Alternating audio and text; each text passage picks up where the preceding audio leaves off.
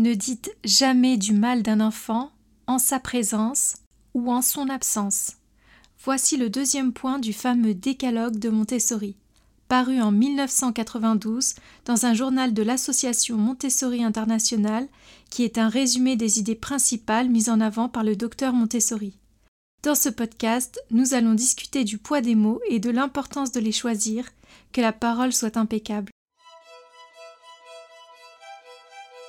Vous écoutez Le secret de l'enfant, un podcast qui va répondre aux questionnements de terrain des professionnels de la petite enfance qui cherchent à améliorer leurs pratiques et toujours mettre l'enfant au centre de la réflexion, mais aussi aux parents soucieux de comprendre et de donner le meilleur à leur enfant. Je suis Lynn, infirmière puéricultrice, fondatrice du site Ici Montessori, formée à la pédagogie Montessori à l'AMI et professionnelle auprès des enfants depuis plus de dix ans. Pourquoi parler de la parole sur un podcast traitant du développement de l'enfant? Eh bien parce que les mots ont un sens et qu'ils servent à véhiculer des pensées, des idées, sa propre culture. Et les mots que l'on va utiliser pour parler à un enfant, on va devoir bien les choisir et réfléchir avant de les prononcer. C'est un peu le synonyme de la maturité, le fait de ne pas être perpétuellement dans la pulsion, contrairement à l'enfant, qui est lui en plein développement et dans un état pulsionnel, pour l'accompagner au mieux sans heurte dans sa quête d'indépendance. Qu'est-ce qu'une parole impeccable? Impeccable signifie sans faute morale et a pour synonyme irréprochable. Alors qu'est-ce qu'une parole impeccable si ce n'est des mots irréprochables? Cette thématique m'a tout de suite fait penser au fameux notamment au premier qui est que votre parole soit impeccable. Alors pourquoi ne pas dire du mal de l'enfant même en son absence, puisqu'il n'est pas là pour l'entendre? Parler de l'enfant en son absence, c'est ce que l'on peut appeler la parole sur l'enfant. La parole sur l'enfant, ce sont les mots que nous allons utiliser pour parler de l'enfant en son absence. Alors cela paraît évident à tête reposée, entre adultes qui traitent de concepts sans être auprès des enfants, mais parfois, quand on est sur le terrain et confronté aux pulsions continuelles du petit enfant, on peut en venir à être dans un état émotionnel intense, complètement excédé, surtout en période de crise. Euh, si en plus on a plusieurs enfants dans la section qui essaient de tester les limites, euh, vous savez, le fameux Terrible Two, ou s'il y a des situations de morsure, par exemple, ce qui est un enjeu pour les enfants comme pour les professionnels qui se sentent terriblement coupables quand un enfant est mordu.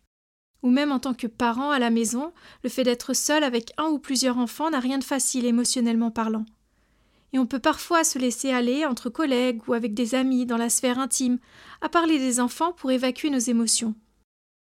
Que ce soit en crèche ou à l'école, en CAMS, euh, à l'hôpital, dans une, une équipe pluridisciplinaire ou en équipe pédagogique, peu importe. La manière dont nous allons parler de l'enfant va se répercuter sur la manière dont les adultes vont se comporter avec lui par la suite, et dont nous-mêmes nous allons nous comporter. L'enfant sentira une dissonance dans le comportement de l'adulte par le langage non verbal, car sa prédisposition particulière et temporelle qui est l'esprit absorbant, qui lui permet de tout absorber pour mieux apprendre, lui, confère aussi une extrasensorialité. Il absorbera de manière inconsciente ces pensées négatives que notre langage corporel va traduire, dans la manière dont nous allons nous comporter avec lui, dont nous allons même le regarder, dont nous allons communiquer un peu, comme l'extrait du cancre de Jacques Prévert. Il dit non avec la tête et oui avec le cœur, ce qui image complètement une dissonance entre ce que l'on pense et ce que l'on dit ou fait. Eh bien ça, vous pouvez être sûr que l'enfant le sentira. C'est pourquoi Maria Montessori parle de ne pas dire du mal d'un enfant en son absence. La parole à l'enfant. Comme je vous le disais tout à l'heure, passer ses journées auprès d'enfants pour un adulte, ça n'a rien de facile. On peut en venir à perdre son professionnalisme, perdre son sang-froid, car nous ne sommes que des humains, et une journée entière avec des petits, ce n'est pas linéaire, il y a des hauts et des bas dans la même journée. Parfois, on peut être tellement excédé que les mots sortent tout seuls. Et c'est ce qu'on peut appeler la parole à l'enfant, celle qu'il va entendre directement, celle que l'on va lui adresser et qu'il va intérioriser. Dire du mal, c'est dire des choses, des mots négatifs à l'enfant, des mots parfois irrespectueux ou blessant l'enfant, qu'il pourra entendre de l'adulte qui seront pour lui très violents, émotionnellement très forts, et qui deviendront vérité, qui le constitueront une fois adulte. L'enfant va intérioriser ce discours négatif et pourra souffrir à terme d'un grand manque d'estime, de culpabilité, d'idées négatives, de tristesse. Il ne faut pas minimiser le pouvoir des mots et toute la consonance qu'il y a derrière un mot qui, répété, devient vérité, surtout pour un enfant. Il faudra donc prendre la plus douce des voix et le plus doux des tons pour s'adresser à lui et utiliser les meilleurs mots de son vocabulaire, les plus polis et les plus aimables. C'est un grand travail à faire sur soi, justement, d'où l'importance de ne pas être le seul adulte et d'être accompagné euh, ou encadré avec bienveillance, ou alors d'avoir un conjoint à l'écoute à la maison. C'est souvent que l'on peut entendre des adultes appeler les enfants par des petits noms comme le mordeur, la, la chouineuse, oh la princesse, oh le crieur. On ne nomme plus l'enfant par son prénom, mais on le désigne par des mots péjoratifs et rabaissants.